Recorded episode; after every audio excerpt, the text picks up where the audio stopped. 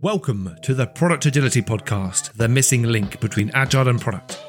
The purpose of this podcast is to share practical tips, strategies, and stories from world class thought leaders and practitioners. Why, I hear you ask? Well, I want to increase your knowledge and your motivation to experiment so that together we can create ever more successful products. My name is Ben Maynard, and I'm your host. What has driven me for the last decade to bridge the gap between agility and product is a deep rooted belief that people and products evolving together can achieve mutual excellence. Now, this is one of a number of a few special episodes because I was fortunate enough to find myself at Lean Agile London 2023, surrounded by some brilliant speakers. I had my mic, I had my phone, I had a lot of coffee, and so I plucked up the courage to approach some of these awesome people and ask them to give us their talk in 10. I am here with Gabby. Gabby, can I call you Gabby or is it Gabrielle? What do you prefer? Gabrielle Bennett. Gabrielle Benefield. I've never, I don't think called you Gabby to your face. I've never don't called you. Gabrielle. Yeah, I didn't do the uh, what someone else did to you at a conference yesterday. No, I'm. They called like Gabriella or something. They were just Well, because I live in Portugal, so Gabriella. You know, it's it's otherwise Gabrielle in certain countries is actually the male version. So, you know, that could get confusing for everyone. or not. it's certainly good. Well, thank you so much for making this time. Um, I met you uh, probably eight or nine years ago. I think I came on a product owner course of yours, Yeah. and that's where I met Jem as well. Oh wow. all those many years ago. And so we find ourselves here, Lean Agile London, day two, and I grabbed Gabby just to hear um, about her talk in 10 and maybe a segue into some other little uh, interesting topics. So, Gabby, thank you for making the time. And would you like to tell everyone about your talk yesterday? Yeah, so this time I was thinking because it's, you know, we all talk about being customer centric, and I think you need to, in a way, live that. So I was thinking, well, everyone's coming to Lean Agile, what are they after? I was saying, well, I think a lot of people want to talk to each other, they want to meet new people, right? So what are their outcomes? and then I thought, well, I can give a kind of standard talk, which always feels like a bit more of a push. People are sort of pushing their brand, their thing, what they're trying to sell. And I thought, well, if this is about them, what do they want to do? So it had to be super interactive. And then I thought, well, it's going to be, you know, if I'm doing the closing keynote, it's the end of the day. People are tired. And so, anyway, what we hatched up was uh, I roped in some friends who are part of the conference and thought we'll do some sort of pub style quiz at the conference. That morphed and pivoted even the night before into, well, I suppose they want to learn something as well. So I quickly shoved in a creative exercise. So it went from, uh, you know, come along. I did do a, you know, two minute about outcomes uh, why you need to. So, so I showed the um, Mobius Navigator and talked a little bit about outcome delivery, just a small amount to say, you know, it's all about understanding the problems, why we do something. Then I put them into a creative exercise, which essentially everyone dives into and they do the opposite, which is really funny. And so then you go through, design something, and then you're trying to get it more right, like you're a client. And then uh, I said, okay, so, you know, if you've got any questions, come on up. One team exactly came up. And they said, What do you mean by this sort of idea of this experience? I went, Well, I want it to be better. And then they slowly got there and finally figured out there was a problem to solve. So one team out of six did that. And then it was fun because, of course, their idea actually did solve the problem, which was actually pretty constrained. So, um, eh, yeah, I, I don't want to give away the whole exercise because I might run it again somewhere. And then we had a super fun uh, pub quiz t- style, which I put in all the very little known agile um, snippets. For example, if I told you, Ben, uh, who first graded continuous flow with Scrum? Would it be Jeff Sutherland, Dan Vacanti, Karl Scotland, David Anderson? Who would you pick? Oh, my word. Um, I would say, just because I'm clueless on it, Vacanti. Right, Sutherland. And you go, what? He did continuous flow with Scrum. So people don't really know that. Well, for a start, Scrum always says there is no minimum sprint length, right? So we just saw a talk where Liz was talking, Liz Keogh was talking about constraints and Cynefin and things. And she said, oh, you know, these two week sprints, and like it's a very, very governing hard constraint. But actually, there is no minimum um, uh, sprint length. And so even Jeff Sutherland will be saying, you know, we do 45 minute sprints. And he was the first one at PatientKeeper. There's something called Type ABC Scrum, which came from the original Nonaka-san and Takeuchi-san in Japan, and they talk about Type A Scrum is where you've got these uh, almost like waterfall, very you know segregated, fragmented cycles. Then overlapping is what most people think of as Scrum, in these sort of smaller iterations, and then Type C is actually continuous flow, and that's where Jeff in his earliest companies actually got to where it was continuous flow, which is quite interesting. I can imagine the Kanban community going, "What? You know, that's crazy." So anyway, I, I, and then other things that were fascinating for something that's a little thrown together, whatever session, because I just wanted to have fun. Actually, that was my outcome. Was that I had these uh, volunteers, so Jose, who organised the conference, and Seth and Stuart Young, and all these fun people and they didn't really know what they were doing. So I threw them into a bit of chaos where I said, okay, we're going to read out these questions. And of course, we had tech problems and everybody's pitching, and it was hilarious. And then the boys just, and I'm calling them boys because they were like children, they were so naughty.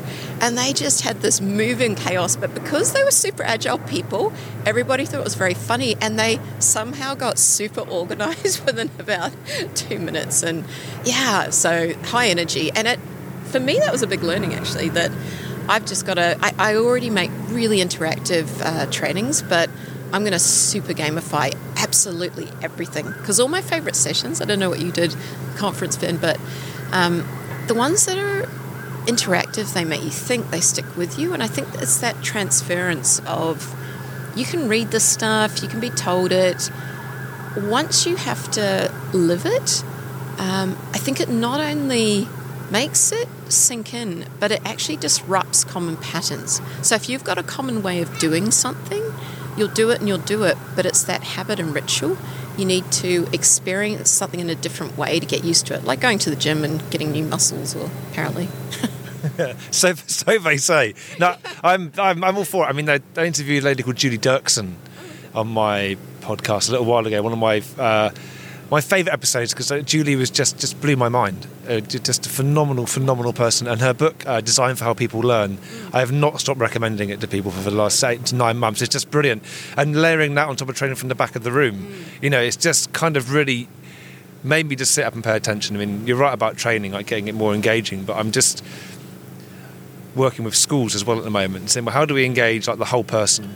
And that is everything from like movement and it's kind of how you think differently but it's also your emotions and your history and, and your aspirations. How do you integrate all of that into a learning experience? Because that's where the real kind of the, the, ability to recall comes from. I interviewed a guy uh, who will be coming on a podcast in the next few months about lego serious play and he said to me that our brains are not limited by capacity but by our ability to recall and I just and that just really stuck with me. And I thought it's true. Like we all we have these little seeds of thoughts and things. We're like, oh, I know something about that, but we can't recall it. But when you engage the whole person, like you were saying, you know, and make it fun. I mean, that quiz sounds awesome. I'm sad I missed it.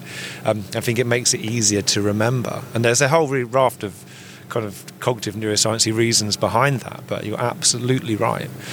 Yeah, actually, a friend of mine said when he was a kid in South Africa uh, we were talking about math being just kind of hard and boring for a lot of kids to learn, and he said uh, they learned their multiplication tables by being outside and they physically moved like two spaces forward, you know, four spaces left. And so the whole thing was physical, so you're getting healthy while you're embedding these patterns. And I think that works with your neuroplasticity. So setting down these pathways and linking and connecting things. So again, I, I agree. And I think we've got to look at that right before the podcast. We just started touching on, you know, certain things feel very almost rigid. There's a certain way of doing things, or uh, all these frameworks out there. And you know, Mobius outcome delivery. The whole point is that it's sort of neutral, and you can recombine and recreate, and you don't. You're not as um, so rigid with it. And I think with learning these things, you know, it's that ability for people to connect it, like you say, to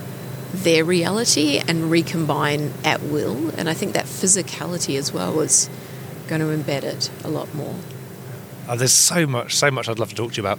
Uh, but I think you mentioned Mobius there, and maybe a lot of the listeners haven't heard of Mobius. I know it's something that we spoke about when I first met you like, all those years ago. Where is Mobius in its life cycle now? Yeah, so uh, right now we've been actually ramping up big time because after the pandemic, I'm more of a people person. So I felt like I took a time warp holiday, like many people. Uh, what, what we're doing is because of that neutrality of Mobius that, um, if you're not familiar, imagine in your mind's a, uh, what we call the Mobius strip, but it's an infinity loop. And so it combines discovery, deciding, and delivering. And it makes it more of a fluid flow. So if you think of something like, you know, Scrum or one of these frameworks, it's what I call very right loop. It's about let's build something, let's build it fast, and you're in this sort of single cycle. Uh, when you think of something like design thinking, it's about, oh, let's do discovery and let's um, uh, figure out if we're building the, the right thing. And so, what Mobius does is it, uh, the Navigator combines both sides and it brings in multiple frameworks. And so, I'm working on a lot of little book projects. So, a friend, Henrik Kniberg, said, when I asked him, How do you get so much material out? And he said, Well, I always do small things. And I realized I had a giant book with so much material because you want to sort of give your knowledge and go into depth, but that's again not how people learn. So I've created little books, and then we're doing a series of things like outcome delivery with Scrum with Jeff Sutherland, Dan Vacanti's working on the outcome delivery with Kanban.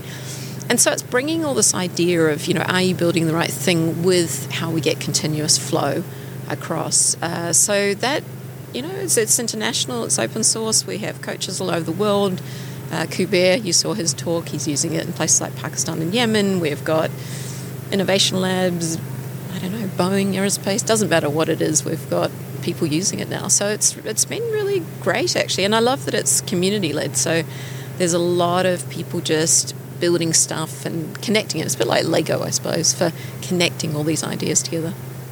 Awesome. Well, we'll have to get you back on and really, well, you teach me a bit more about it, right? And we'll go over some examples. Yeah, lovely. Well, Gabrielle, thank you so much for your time. Is there any kind of final thoughts or words you want to share with our listeners? Oh God, I hate it when you put on the spot. Uh, well, no. I'm, I'm, I'm, a, I'm, a, well-known arsehole, so. Yeah, you are that, Ben.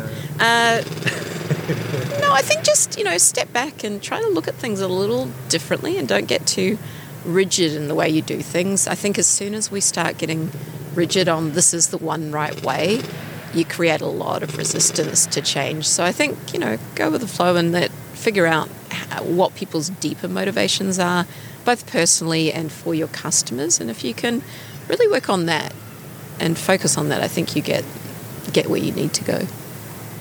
I would have uh, done a mic drop for you, but then I wouldn't have better sign off. So thank you very much for that, Gabrielle. Thank you very much for listening to this episode. I absolutely adore going to these conferences, and Lean Agile London 2023 is probably one of the best conferences I've been to in a long, long time, virtual or in person. So thank you to the organisers for letting me be there and be part of it. If you want to know more about Lean Agile London 2023, then head to their website, leanagile.london. That will also be in the show notes. Now, if there is a conference that you think I should go to and do more of these talks in 10, then by all means, get me on social media. There's a way to contact me in the show notes. Let me know which one I should go to. So, until next time, thank you so much for listening. I am Ben Maynard, and this is the Product Agility Podcast.